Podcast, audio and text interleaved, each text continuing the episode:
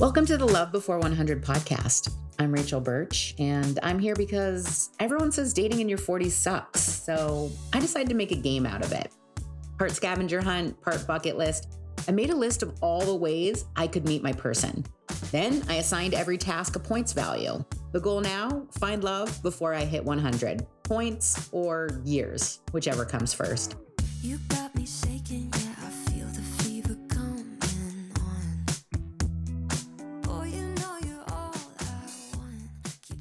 we are crossing something big off the list today, something that has been a goal for years. And I don't want to give anything away, so just stay with me. But this is a really important episode to me. So, if you didn't listen to the last episode, this one will make a lot more sense if you go back and listen to episode one. But if you're like me, you're not going to because you don't like being told what to do and you're already here. So, here's a quick recap of the last episode. When we last left our heroine, she had removed her invisibility cloak and was attracting more male attention than she knew what to do with. One such male was a gentleman she sat next to on a plane, a flight that she wasn't even supposed to be on. She decided it was serendipity and that this man was going to be someone really special in her life. She turned out to be half right. He lived in Minnesota and she, me, the heroine is me, lives in California. They connected on Instagram at the end of the flight and started chatting. And so it began. How do I find your podcast if I'm telling Alexa to play it? At this point, I'm thinking, oh my God, he's listening to my podcast. He's referring to my previous podcast, obviously. When my girls looked you up, they said, oh, she has curls. And I'm thinking, oh my God, his girls, he has two daughters, are looking me up. We chatted about energy and boundaries and all the things that I really love talking about. And we talked about travel. How hard would it be to get yourself to San Francisco or San Jose? It might be a better chance to expedite a first date if we could meet there for a night. Two rooms, of course. That's if you want a first date, I guess. I'm being a little presumptuous. At that point, we set our first date in San Jose, five weeks away, because our schedules were crazy. Just that's how it worked out. Literally couldn't find a night that worked for both of us. So just at that moment when we're messaging, something catches my eye out my bedroom window fireworks. So I message him. There are actual fireworks from Disneyland happening as we plan our first date. I mean, it's probably nothing. Oh, it's something. Over the next couple weeks, our conversation continues. He asks, Do you believe in serendipity? Absolutely. He sends me photos of his girls and we flirt and chat. And honestly, I'm just liking him more and more just from messaging on Instagram. Then he sends me a photo of me from one of my Instagram posts and writes, Big fan of this girl. That is such a sexy pic. Oh, I have way sexier, but it's too early for those. I'm referring to the boudoir shoot that I did. There's this one photo that I really love of me. I thought about having it blown up and hung somewhere, but where do you hang a photo like that? Someday, no rush. I've got a good imagination. Exactly. Worth the wait, never seen by the human eye. I took them for me. You did? Good for you. He tells me he listened to one of my podcast episodes and he listened all the way to the end. And I say, I think it's really sweet that you listened at all. It means a lot. Full disclosure, if it had been shit, I wouldn't have. But it really resonated with me, and you have a sexy voice. So, of course, he starts some risque dialogue and I engage, but I tell him that's not normally how I am. I just feel really safe with him. Apparently, you do. Wasn't that something you said about how you felt when we first met? Something about feeling safe or comfortable? He's referring to the fact that when we met, I was terrified of the small plane that we were on and the thunderstorms that we were flying into. And he comforted me, a total stranger. And I felt really safe with him, like almost immediately, which is huge for me. Feeling safe with someone. I don't let my guard down easily, probably a product of being hurt so badly in the past. And of course, being an attorney. But I just felt safe. So I reply, okay, at the risk of sounding like I've prematurely fallen in love with you, as you warned me is so prone to happen, which, for the record, has not happened, but I can see why it might for someone not as savvy as I. That actually made me giggle out loud. You definitely are savvy. At this point, I feel happy that he gets my sense of humor. So I go on to tell him about why I feel safe with him and how he basically helped me overcome my fear of flying, or at least transform it from fear to excitement. The next day, he replies to one of my Instagram stories. It's a photo of the beach that says, It's like a postcard up in here, 96 degrees today. You tease. Was this meant for me? He had told me that it was snowing in Minnesota and that he was over it. So, of course, it was meant for him. Absolutely. Did it work? It did. At that point, I figure I might as well just put it out there. So I say, I mean, it wouldn't be awful for you if you came here at some point. That being said, San Jose is the better option. I'm referring to his earlier question of if I could make it up to San Francisco or San Jose. Honestly, my preference would be a date in San Francisco, but San Jose is just a more convenient flight from Orange County. So I say hourly flights from John Wayne. What airline? Work pays for my flights to San Jose, so the extra leg of the journey is an easy one. I get kind of excited at this point and I'm a little bit like overly confident. So I say Southwest, 79 bucks. Well, that's absolutely a viable, cost effective way to see each other. At this point, I'm noticing that he's also thinking about ways to continue to see each other. So I feel hopeful. So, of course, I continue. Oh, it's also a short flight, like an hour. And he responds exactly like I hoped he would. So I could damn near just fly up there for a dinner date and fly back. Pretty much.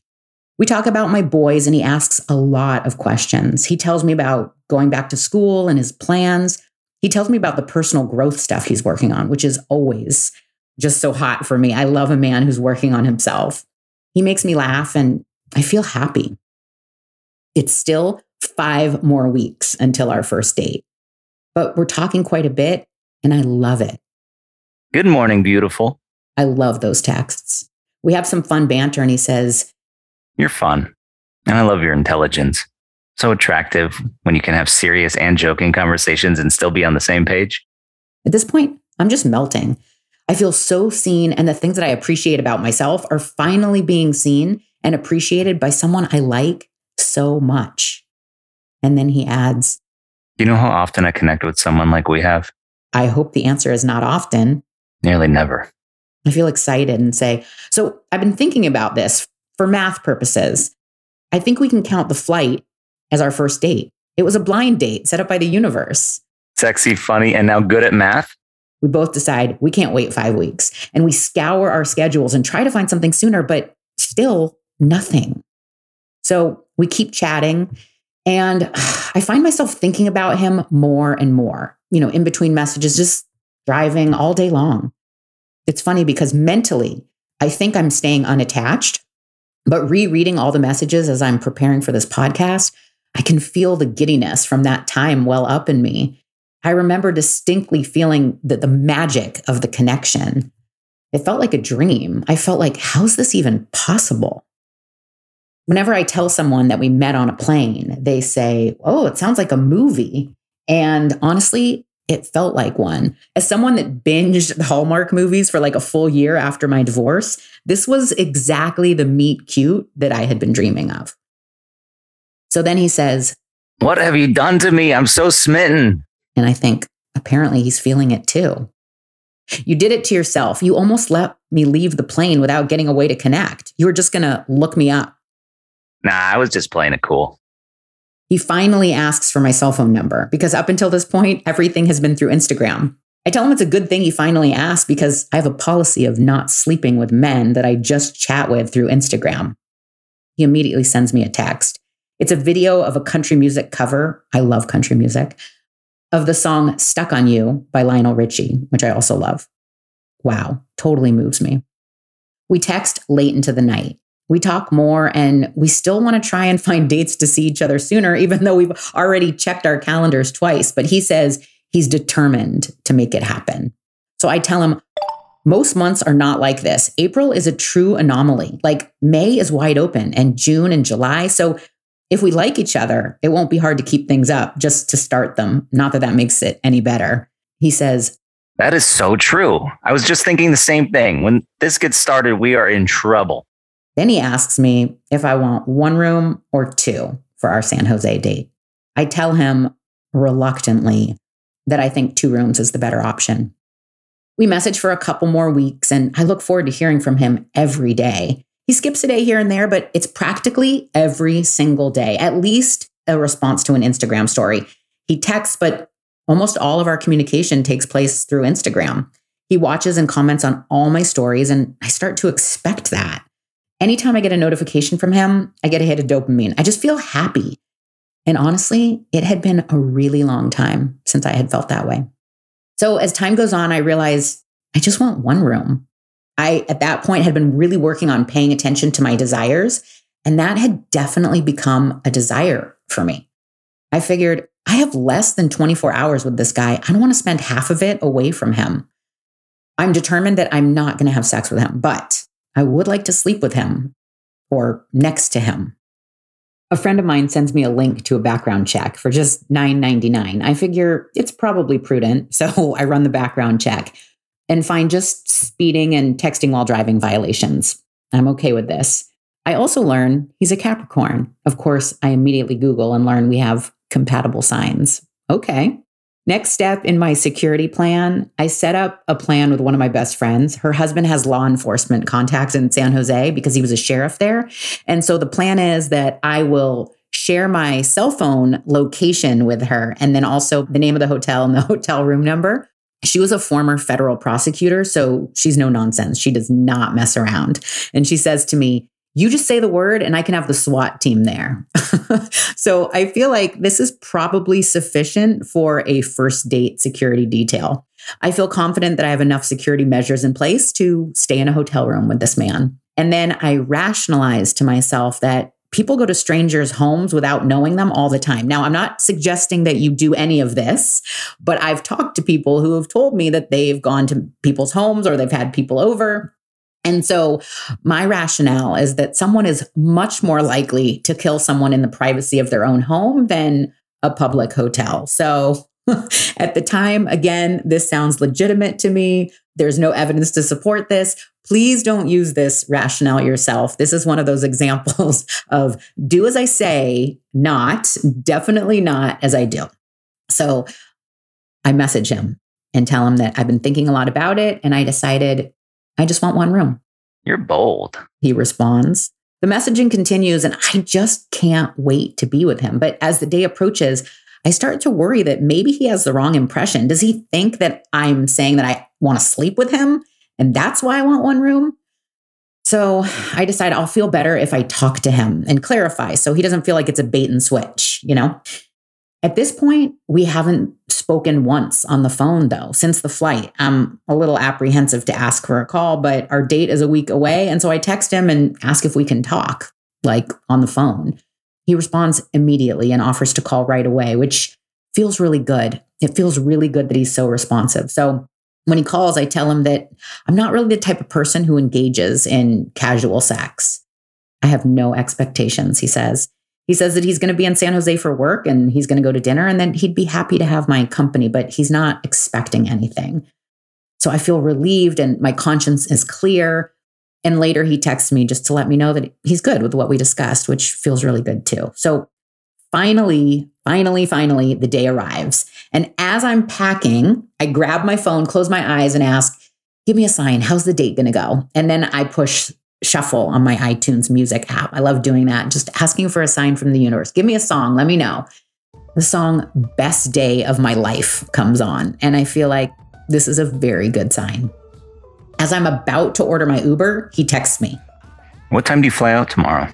You're already ready to get rid of me?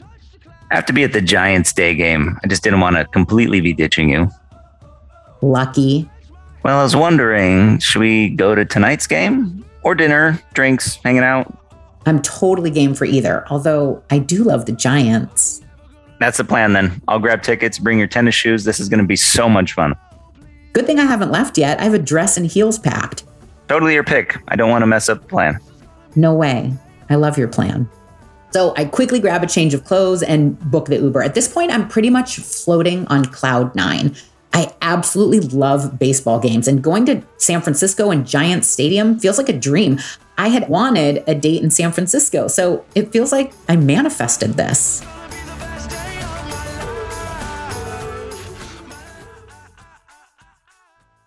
I land and Uber to the hotel.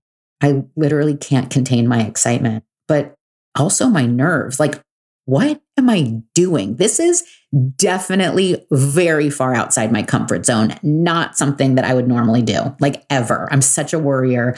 I always go to the worst case scenario. Like, this is a stranger that I'm going to share a room with. But I walk into the small hotel lobby and then I see him. Oh my God, he's better looking than I remembered. He's waiting at the elevator with these two other men.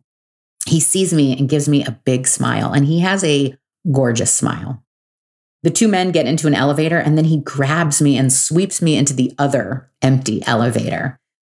I think he's going to kiss me. He doesn't. Instead, he gives me a big hug. I'll take it. We get to the room and he shows me around. Two beds, I say. Not on purpose, he laughs. He asks if I need anything and then says, We better get going. We have an hour train ride from San Jose to San Francisco. Just then, he nonchalantly pulls his shirt off over his head. Oh my God, he has tattoos. Seriously, he is so sexy. Then he throws on a t shirt and a puffer vest, and I'm just like, oh my God, he looks so good. We leave the hotel and head to the train station. He takes my hand as we walk quickly to the station, buy our tickets, and get settled in on the train. The train ride feels so comfortable. I lean up against him and grab onto his arm. We chat and laugh and exchange stories and jokes, and it just feels so good. I put my head on his shoulder, and then I tell him a dirty joke that I'd heard recently, and he loves it. He throws his head back and laughs heartily. I love his smile and his laugh. I feel electrified. Honestly, that could have been our whole date, just riding the train. I didn't even need the Giants game at that point. I just wanted to be with him, making him laugh and watching his reactions. it's funny looking back that I still thought I wasn't attached, that I was playing it cool to some degree. We get to the stadium and he wants to make sure we have our drinks and food. What do you like to drink? Honestly, I just usually drink champagne. He's determined to find champagne for me, and we do. And then he asks, And what do you like to eat? Meat I reply. The seats we have are really great seats, and so we can get food in the lounge. We take the escalator to get there. I'm on the step above him and look down at him. Just then he kisses me and says, That's my first first kiss on an escalator. Mine too, I reply. We get to the lounge and I take two hot dogs, no buns. Hot dogs and champagne. Perfect. We walk down and have seats in the dugout area, second row. Like, seriously, these seats are insane. And I'm just thinking, how is this real life? This is literally the best first date I've ever been on already. I think back to the song from the iTunes shuffle, Best Day of My Life, or maybe it was Best Date of My Life. We leave the game right before it ends to grab an Uber. On the hour long drive back to San Jose, I just drape my legs over his lap. We chat and he rubs my legs. Time flies. Was that really an hour? We get out and go up to our room. our room. Oh my God. Finally, I'm going to get to really kiss him. I feel like my heart is going to burst out of my chest. I sit on the bed and then I lie back as I watch him take his vest off. I look at him and think, this feels so easy. Just at that moment, he looks up at me and says, You're so easy to be with. I don't know what's happening, but I'm totally blissed out. He comes over and kisses me hard. We make out. And I reiterate twice that I'm not sleeping with him. He's respectful, Okay, so now what? We decide to put on Top Gun. I change into my pajamas, and as he stands in front of the closet, he looks at me and says, That's fine, but I sleep naked. And proceeds to strip down and walk over to the bed. Are you kidding me? I say out loud after I get a look at him. That's not even fair. He looks like the David, except one tiny difference. He smiles and slips under the covers. I keep my PJs on we watch Top Gun and make out again. I can't keep my hands off of him. I was so in. Hands down, best first date ever. And I had been on more than 20 first dates. Yes, I counted since my divorce. And this was the first time that I felt like there was even a possibility of a future that I'd want. Maybe it was him or maybe it was my timing, but I was in the mindset of maybe maybe this time, maybe this guy, chemistry, connection, comfort, we had it all. The next morning, let's call it our third date. Again, if the plane could technically count as a first date and the baseball game was our second date, then breakfast the next morning should count as a third date. He seemed a little distant. I couldn't really read him, and I started to feel a little anxious. Was he really already ready to get rid of me? As I was packing, he asked if I wanted to keep the San Francisco Giants blanket he had bought at the stadium the night before. And I'm a fool for a good souvenir. I get to keep the blanket? Hell yes. As we ate downstairs, though, he asked me, So, what's our second date? As soon as he said those words, I felt my body relax. Okay, so he does want to see me again. How about seeing Top Gun 2? I asked. He loved that idea. It was coming out the following month, and we both were really excited for it. Where? Minnesota, California, someplace in the middle? We agreed to figure it out. We went back up to the room, cuddled until it was time for me to leave, and then he walked me downstairs. I had a friend picking me up for coffee and taking me to the airport, so he kissed me goodbye, and I could feel that he really did want to see me again. Later, while at coffee with my friend, he texted me, I had a great time. I flew home so happy. And I had a comedy show that night. It was my first time back on stage in two years and with all new material that hadn't been tried before an audience yet and that I had just written. I was so afraid that I'd forget it all. I hadn't written any new material in years, so I wasn't sure how it was going to go. But meeting this guy on the plane that day somehow magically inspired me to start writing again. I started writing about dating and how crazy the whole thing made me. He was effectively my muse. As I drove to the show, I got a flurry of texts from him. Ready? You got this. You were made for this. I'm so impressed by you. What kind of life was this? Back on stage with comedy that he inspired and his support? It just felt magical. I texted him after to let him know how it went. Okay, I killed it, I said. He was so excited. He asked if he could call and wanted an entire play by play of the whole thing. We talked for an hour. He was so happy for me and truly interested in the whole process. I felt so supported. At one point, he said, I've been wondering about how I can love and support you. I even wondered if I should fly down for the show, but I don't want to make you nervous. Wait, did he say love? That's early. Maybe it's the alcohol. I was pretty sure he had been drinking. The weeks that followed, though, were a bit of a roller coaster. I'd hear from him, but it was spotty and it was a lot less than what we had been doing before. He didn't mention anything about planning a second date at all. And my coach was concerned. She said, You're long distance and you're just in the beginning of the relationship. You should be talking more, not less. It started to feel yucky. We weren't even in an actual relationship yet. I thought, maybe I can't do this. Maybe I should just go back to how it was alone with my heart closed. That felt better. But did it? I understood that old wounds were being triggered and I had an opportunity. Look at them, face the discomfort and grow or go backwards. And if you know me, you know I'm always going to pick growth. So I headed into the discomfort. And honestly, it wasn't so uncomfortable to continue to head in his direction. I realized that I had a habit of putting men on pedestals. I put the whole damn concept of love on a pedestal. Who's ever going to live up to that? Lots of triggers were coming up and the anxiety was real. I decided mm, maybe I have anxious attachment style. So I hired a trauma healer to work with me to rewire my nervous system. And it started to help because I didn't want to project anything onto this relationship or honestly any other relationship that might happen in the future. Then that day I posted a video of my comedy performance that had been recorded from, you know, the show. And he saw it and loved it and told me he sent it to his two daughters. And then he called me. At this point, it had been 6 weeks since we met and we'd only seen each other twice in person. The first time was the plane, the second time was our date a week ago in San Jose. And we'd only talked on the phone twice. The first was the 10 minute call when I told him I didn't want to sleep with him. And the second one was the hour long call a week before after my comedy show. And that night we spoke for over an hour. During the call, he said that he wanted to use his airline points to fly his best friend and his best friend's girlfriend out to Orange County to drink wine and write comedy with me. He assured me that I would love them. I'd love that, I said. But then he ended the call by thanking me for my friendship. My friendship? What does that mean?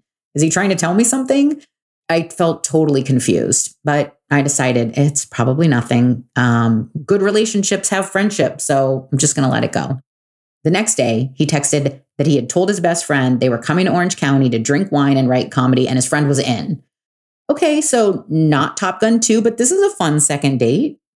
More time went by and the communication waned again. I started to think that maybe I couldn't do this. Unfortunately, my feelings were already so strong. I was all in, and it definitely didn't feel reciprocal. It was obvious that I just wasn't a priority to him, and I felt more like an option than a choice. So I started to write notes to him in the notes section of my phone, notes that I had no intention of sending, but just so I could get the thoughts out of my head. The notes told him that I appreciated meeting him and that I was so grateful and that I just couldn't do the long distance thing. Every time I would write something, I'd let the feelings pass and not take any action. Except my coach wanted me to address the issue with him and not just let it taper off. She encouraged me to ask for another phone call to clear the air. I wrote out exactly what I intended to say on our call and texted him. He replied immediately again, and I felt happy that he was responsive still. Tonight? Tomorrow? Then he messaged, I don't think our plan for a date is going to work with my schedule. My heart sank. Like, ever? Or what did he mean? So I opted to speak that night. I just needed the anxiety to be over. I drove down to the beach to have this conversation. I wanted to feel safe and peaceful. It was like 8 p.m. Hey, how was your day? What's up? I grabbed my notes and read them verbatim. I started to cry before I could even get the words out. I said, I've had a pattern of rejecting people before they could reject me. I don't think that's what's happened here, but in the interest of growth, I have to say this. To be clear, I like you a lot. And that doesn't scare me to say, even with what I'm about to say next. What I think has happened is that you've just lost interest. It happens. There's nothing I can do about that. This is not me trying to do anything about that. This is just me healing and breaking old patterns so that I can eventually find my person. And it doesn't have to get weird. I don't take it as rejection, just preference. Don't get me wrong, it feels awful, but I don't take it personally. You don't owe me a reason. I'm not asking for an explanation. I just want to know if what I've been feeling is right. Is this done? And then the paper says silence. I wrote essentially, shut up and stop talking. Are you done? He asks. Yes. He proceeds to tell me that his feelings haven't changed, but that he's spent some time wondering about us because he just doesn't see how things can work with the distance. And the way he sees it, we either get hurt now or grow even closer and get more hurt later. I tell him that I'd rather risk it and be more hurt later. We haven't even had a second date. What if we don't like each other? I ask. What am I even talking about? I'm all in and I don't even fucking know it. we talk for an hour and a half. He FaceTimes me and finds it amusing that I'm at the beach. He shows me around his house and seems really happy that we cleared the air. Honestly, I'm shocked. Driving to the beach, I definitely expected things to be over. So I make a mental note that my pattern is to expect the worst with relationships. After the call, he texts me Looking forward to date number two. And I'm sorry I gave you the impression I didn't want it. And I really enjoyed our conversation. I always do. A couple more days go by and I don't hear anything. Anxiety starts to creep in again. And I understand this is my issue, but I just can't handle it. I start to write him another note. I basically tell him that I agree with his assumption that there's no future here and that I'm an all in or all out kind of person. I continue that I think holding on to hope that it could happen after maybe another date or another month of texting is not going to serve me. I write it, I don't send it. I feel a little better. And then the next night, he texted that his girls were asking about me and that he told them all about our conversations and our plans. He said they wanted to come out to Orange County and meet me and asked if I'd be interested in going to an Angels game with them. And then my burglar alarm went off. He texted and asked if he could call, but I was busy with the alarm company. He texted, You need me there. And we can make this work. And then added, if all goes well, your man will be there sooner than you think. I noted the premature use of your man. He's not my man yet, but I want him to be. And there I was, high again. I felt hopeful and happy. And then a couple days later, I got a message from him on Instagram. Do you have the boys this weekend? No. Got plans? No. Why? Want to fly to Minneapolis and see Morgan Wallen and Eric Church with me? Um, of course. I bought my ticket, and our second date, or fourth, depending on which math you're using, was planned just like that. But even during the time between buying my plane ticket and flying out five days later, there was some turbulence. He called to give me the opportunity to cancel since the customers he was taking with us to the concert backed out. And he said he could sell the tickets for a bunch of money. And then later, he messaged me on Instagram to ask a vague question about not living by his own advice and feeling broken. I wanted to know more and be there for him, but he didn't expand just said he had needed a full day to process some stuff from the past and was good. My intuition said it had something to do with another woman, but if he had processed it, I felt okay with it. I still had stuff to process about my ex, and that didn't have any bearing on my feelings for him, so I gave him the benefit of the doubt. The night before I'm about to fly out, he texts, I need to stop telling people about you. If this doesn't go well, I'm going to look like a dumbass. Do you think it won't go well? Oh, gosh, no. My fear is it will go extremely well. Can I call? I say yes, of course. He tells me he's with work people, but he's so excited to see me. He tells me all the things I want to hear. He says that he's been planning a big steak dinner for me the night I get in and has been talking and scheming with his best friend, the one who was planning to fly out to write comedy, about my visit. He says, There are a lot of people out here who can't wait to meet you. He tells me that I'm going to meet his two daughters and his stepson, and then also his best friend on either Friday night or Sunday brunch, since we'll be busy with the concert on Saturday. And then he has to go. His work people have spotted him. As I'm boarding the flight, I get a text from him with a picture of him and his daughter.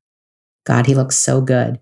We're ready for you. It says, since yesterday, the plan has changed. He's not making dinner because a customer canceled and they're not using his tickets to the Twins baseball game. So we're going to go, and his girls are going to go with us. I'm totally okay with this plan. I'll have to make you steak another time. I arrive and he and his daughter are waiting. I give him a big hug and jump up in his truck. We drive straight to the game. The game is fun and his daughters are lovely. We have a great time. And then after the game, head back to his house. His daughters are staying with their mom, so we have the house to ourselves. He shows me around and then asks what I want to do. He has a basement with a mini movie theater and asks if I want to watch a movie. I say I do. He asks if I want to watch Top Gun again. I say I do. we start watching the movie about halfway through, I ask him to pause it just for a second, I say. And then I climb into his lap, put my arms around his neck, and kiss him. Ugh, I really wanted to do that. We start to make out. He wants to have sex. Caught in the moment, I say, I just want it to mean something. He stops and pulls away and makes a face. What? I say. I'm just surprised that it wouldn't. We continue kissing and then go back to the movie. After about a minute, I ask him to pause it. I say, you don't have to say anything, but I just want to clarify.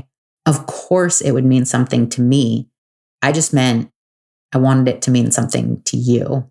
I kind of trail off at the end and get quieter. I feel embarrassed. He turns back and unpauses the movie.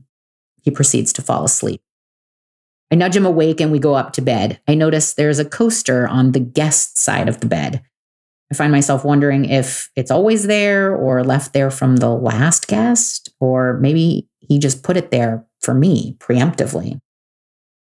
Within minutes, he's snoring soundly, but I can't sleep. These days, I have really bad insomnia.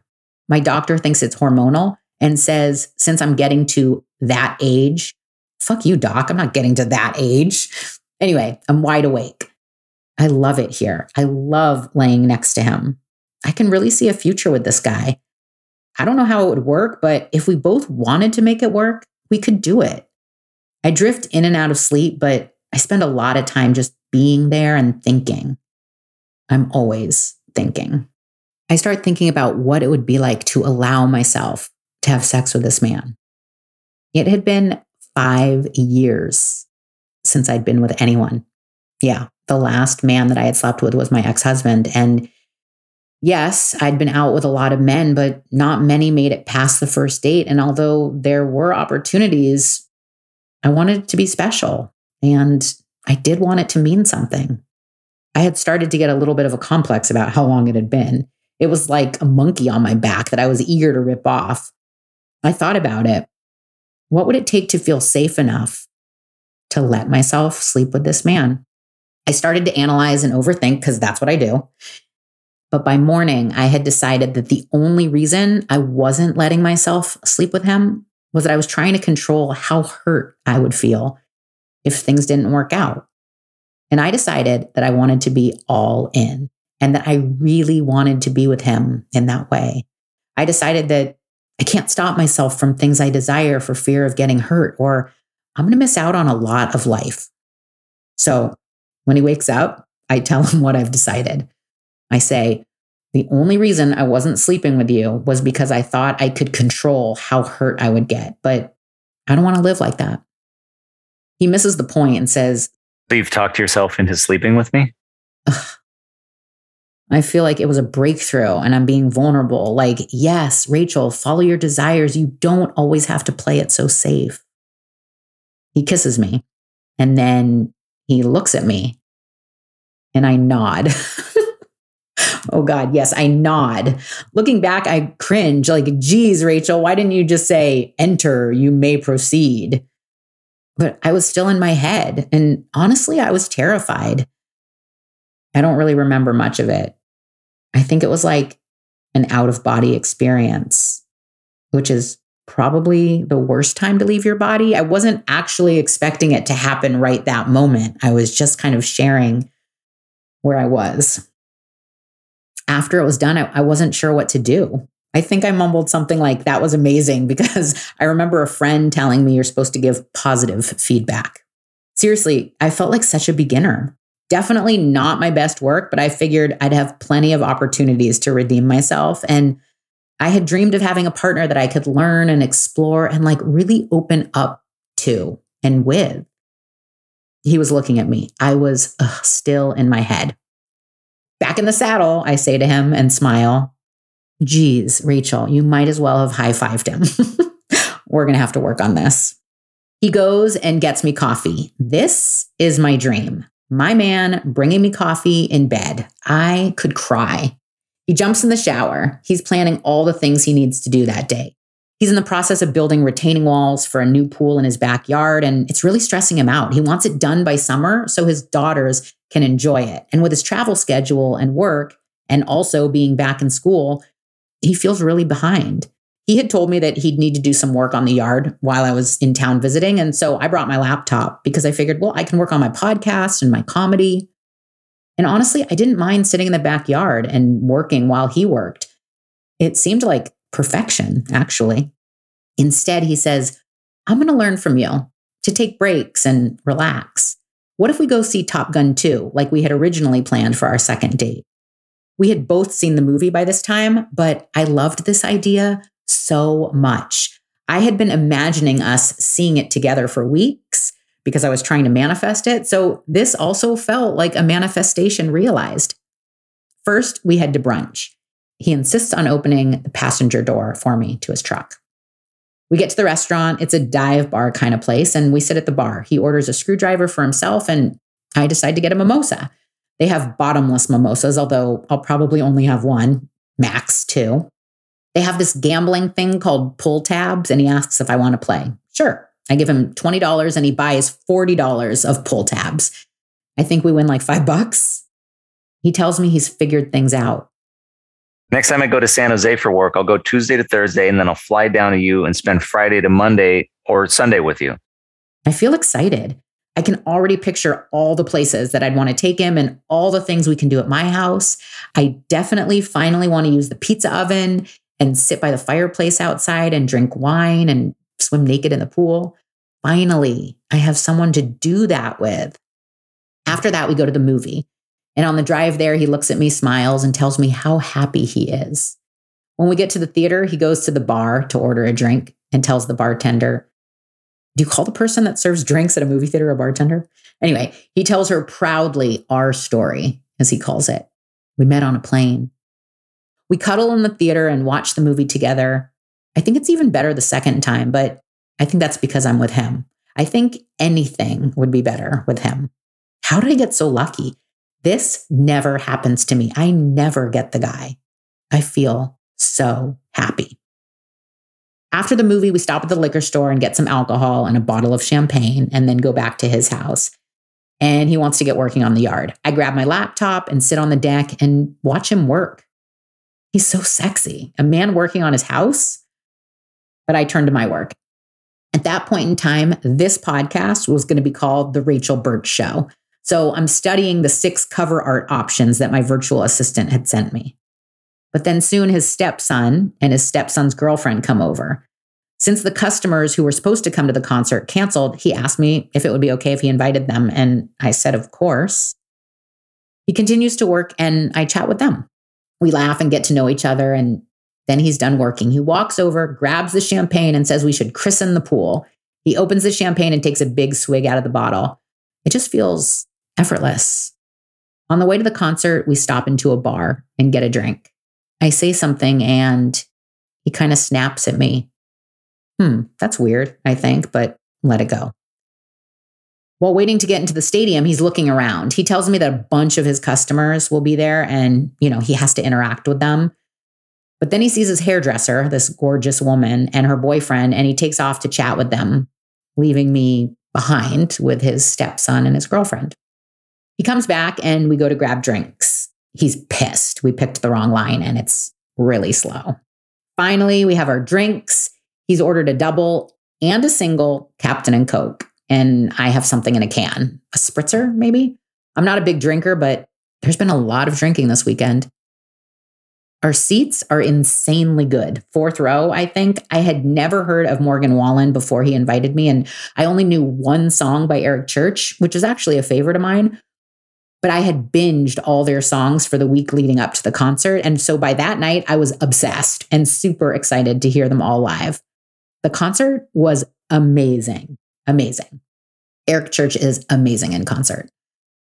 Although at this point, his intrigue with me seemed to be fading.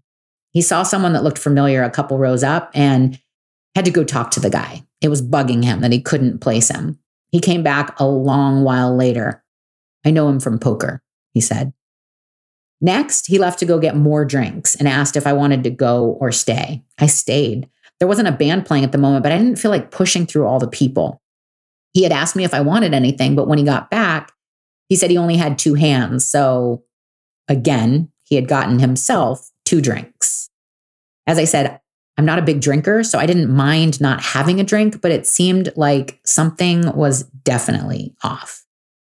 Eric Church comes on. He's singing along and then he starts dancing with me. He says to me, There's no one I'd rather be here with than him.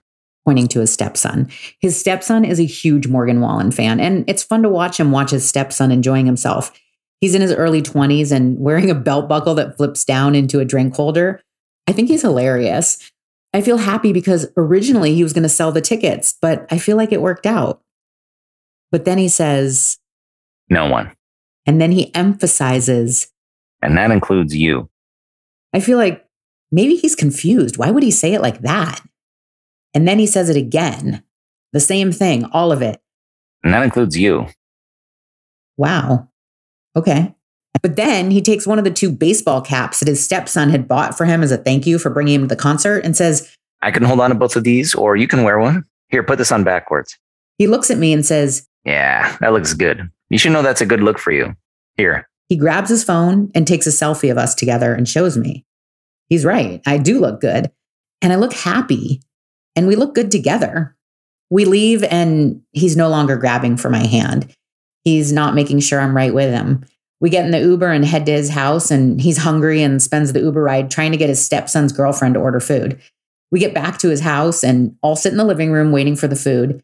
He's got his phone next to him, facing down. I always find that unsettling. It's never a good thing. We sit there and chat, and things seem better. He's bragging about me and my life coaching business and starts to tell them a story I told him about my grandparents. Tell them, he says, and smiles at me. After we eat and another couple hours goes by, he looks at me and says, I'm going to bed. You coming? We go upstairs and he apologizes. Sorry, I'm so drunk. Earlier in the night, he had said something weird. You shouldn't sleep with me again until I come to visit. That obviously wasn't going to happen tonight anyway. We go to sleep. The next morning, he's hungover. I ask him if he needs anything a cold washcloth. He starts to fool around with me. This is what he needs, he says. I'm relieved because I really didn't want to leave having only that one time together, although being hungover probably wasn't going to be the best either. After we both shower and get dressed, he immediately strips the bed to wash the sheets. I get this really bad feeling like he's trying to clear his room of me. Like I'm thinking if we were at my house, I'd sleep in these damn sheets for a week before I wash them. But that's probably not a good thing, right? Cleanliness is next to godliness. I tell myself, don't make this mean something it's not. We decide to go to brunch. Oh, yeah, I'm supposed to meet his best friend today. So I get ready for brunch. And then he asks if it's okay if his daughter joins us. Of course, I am fine with that, but I'm noticing that there's no mention of his friend. We go to brunch with his daughter. Apparently, at some point, he had changed the plans. Did he no longer think I was a prospect that his friends needed to meet? After brunch, we go back to his house and talk a bit. And then he says he needs to do some work. He goes outside, and I go upstairs and pack and cry. I just feel like it's over. Just like that, something switched for him. For him. And here I am. Nothing's changed for me. But I no longer felt like a priority. And then I thought, maybe I never was the priority maybe just sleeping with me was the priority. How sad.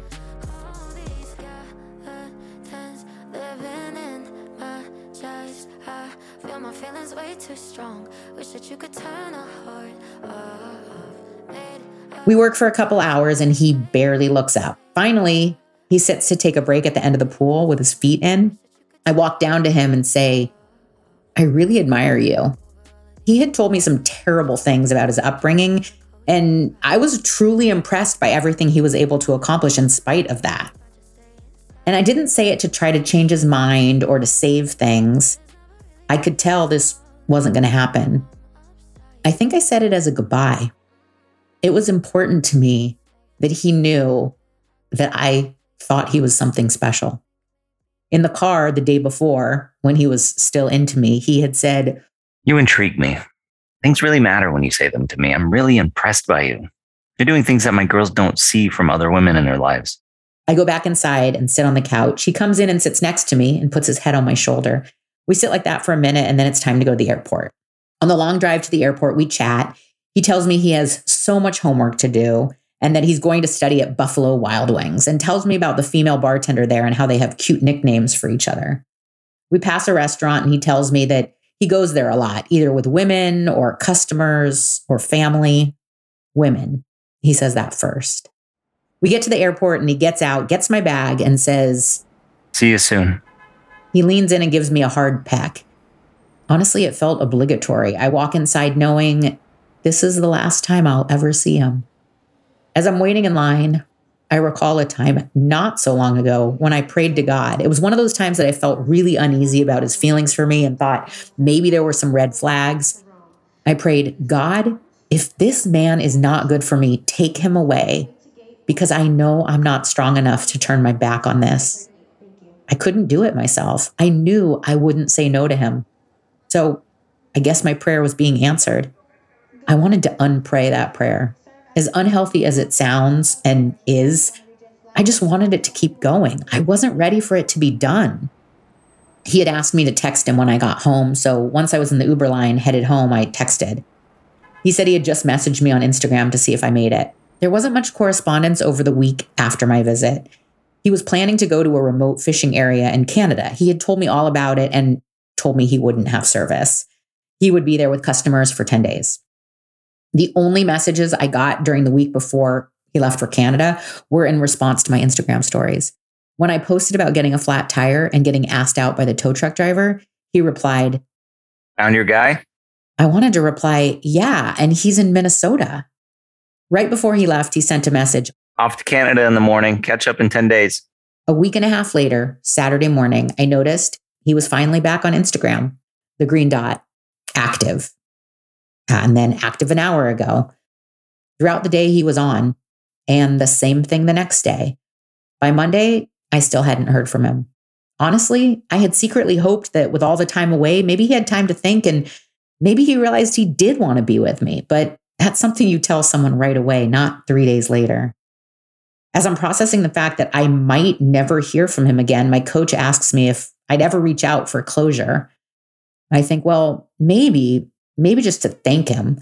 I know that probably sounds lame, but in order to deal with the loss, I've been using all my coaching tools. Focus on gratitude, understand why this is happening for me, not to me, and mostly remember this or something better. Besides, I'm mad, but more than that, I'm sad. I'm devastated, actually.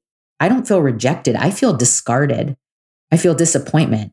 You know that feeling of almost getting everything you ever wanted? I wanted him to be the one. I was invested in him being the one. I was sold on the magic. I was tired of waiting and wanting. I was all in. He checked all my boxes. Well, the boxes I had at the time. I've since added some, the most important ones, as a result of meeting him. And then that night, he reappears. How's my favorite comedian? I feel happy to see the notification come through. And then I feel mad at myself. I start to beat myself up.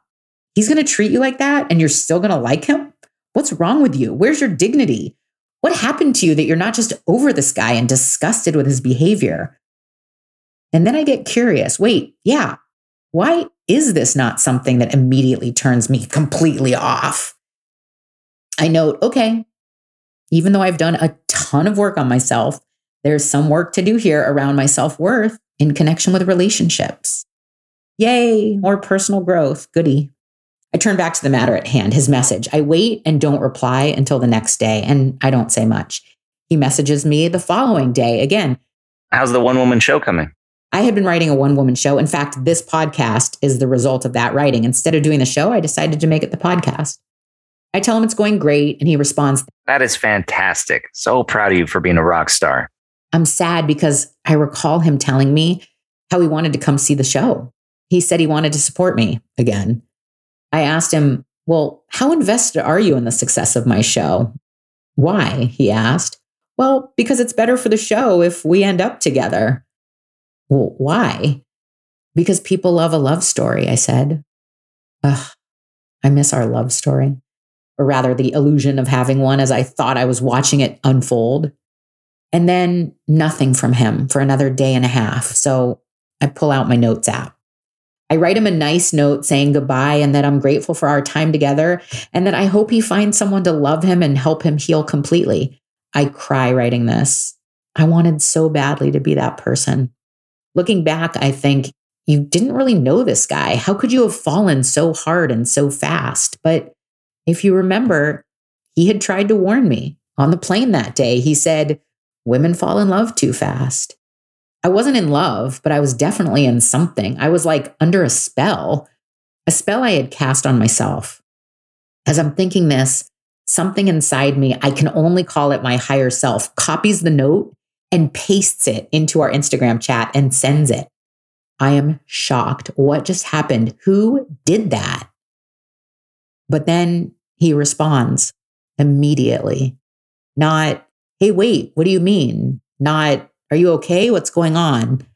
Instead, he simply said, Thanks, Rach. Can't wait to see the one woman show hit the big screen. And I can say, I inspired that.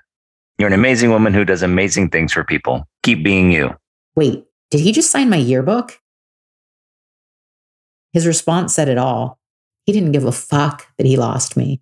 Not one single fuck. He was probably relieved. It didn't seem to bother him in the least. Meanwhile, I was crushed. Why did I send that? I wasn't ready for it to be done, but clearly he was. So that's why. Ultimately, I didn't like the feeling of being so into a person who could take me or leave me. I was heartbroken. Heartbreak was not on my bucket list, zero points. I think about all the ways I could have been different that may have prolonged the end of our relationship. Like maybe if I didn't sleep with him, maybe if I had handled myself different. And then I realize I don't want to be less me for anybody. I want to be with someone who makes me more me, who takes the totality of who I am and enhances that and amplifies that, magnifies that. So anything that I would have done differently would have been a different, lesser version of me. I decided I'm no longer available to twist myself into a pretzel or to make myself small or different or to apply rules that are set to manipulate or hack showing up as best version of yourself.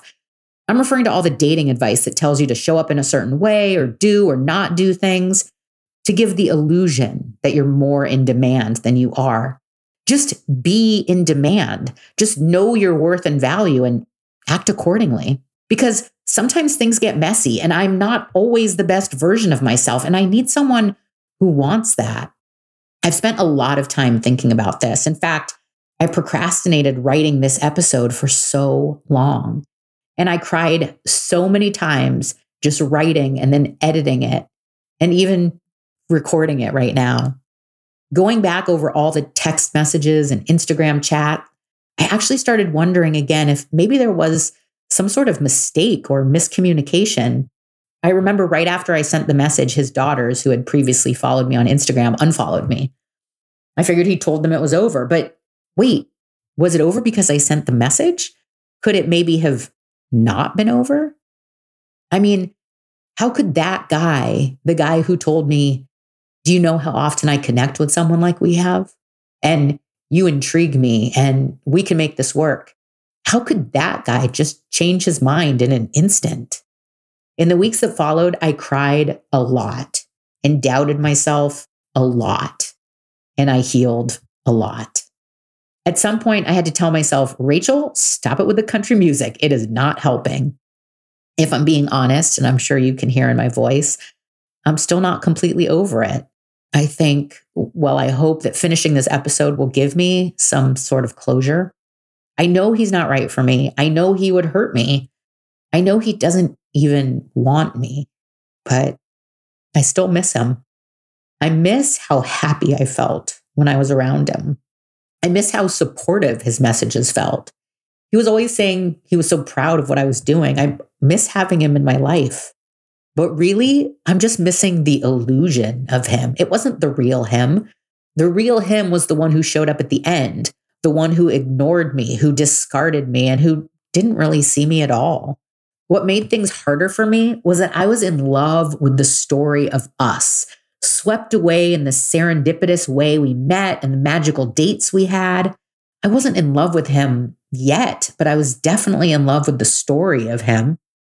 So here's a couple of things that I realized, and I'm sharing this because I've heard from clients and friends that this isn't so uncommon. The guy disappearing once you sleep with him and feeling discarded, or the crazy amount of heartbreak you feel after that first real breakup post divorce, even for a really short relationship. As I mentioned in the last episode, I'm big on what I can learn from a situation. Growth is huge for me.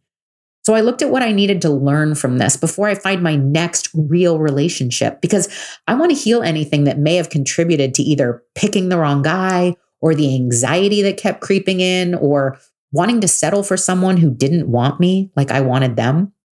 One thing he showed me was how much I still needed outside validation from a man, especially around physical appearance. I have to stop outsourcing that. So I put it on my list. I also realized I don't want a project. I want already assembled, I want white glove delivery. At the end of the day, I'm glad that I slept with him. I wanted it to be special and I wanted it to mean something. And it was, and it did to me. What hurts is that it wasn't and didn't to him. But when I let go of the need for it to affect him like it did me, a lot of my suffering is released. I choose to focus on my experience and my feelings and let him have his own experience and his own feelings. There's freedom there and growth and learning. So if you think about it, I'm the lucky one. I got healing, I got experiences, I got inspiration, the inspiration for this whole podcast. And what did he get? Another notch on his bedpost? Seems pretty unfair to me. Plus, have you figured it out yet? Having sex again was on the bucket list. It was honestly the number one thing on the list. I hate how it ended, but I love how it happened. I blocked him from watching my Instagram stories because one, it hurt that he wasn't responding to them. And sometimes he wasn't even watching them, which felt like a knife in my heart. But more importantly, I didn't want to be posting for him. I didn't want to be in the energy of, hey, look at me, look at all the big things I'm doing. I didn't like that feeling, still seeking his validation, still wanting him to see me. My coach wanted me to block him completely on Instagram, but I wasn't ready. I thought I should be able to get to a place where it didn't affect me to have him on my page. I thought I was trying to get to a place where I didn't care if he stayed on my page, but what I really needed was to get to the place that I didn't care if I blocked him. Finally, I told myself, Rachel, he doesn't care about you. If he wanted to know what was going on in your life, he'd be in your life.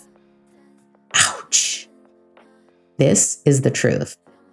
But what happens when my braces come off, or I have my photo shoot in Nashville, or the podcast comes out? I still want him to see that and be proud of me.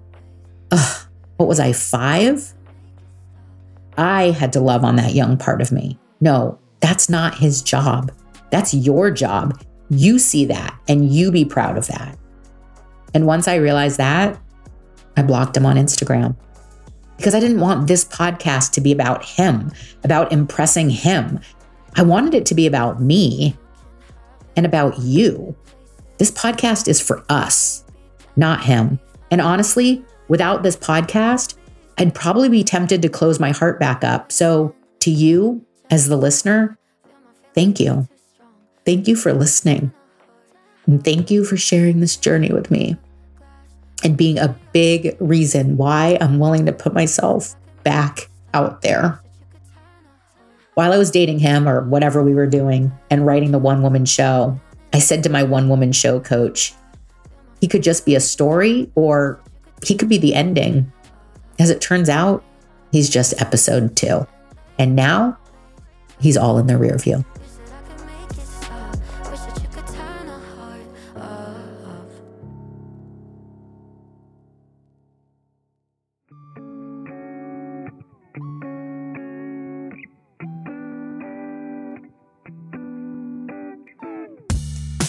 Hope you loved that episode of Love Before 100. To play along and get all the behind the scenes and bonus content, follow us on TikTok at Love Before 100.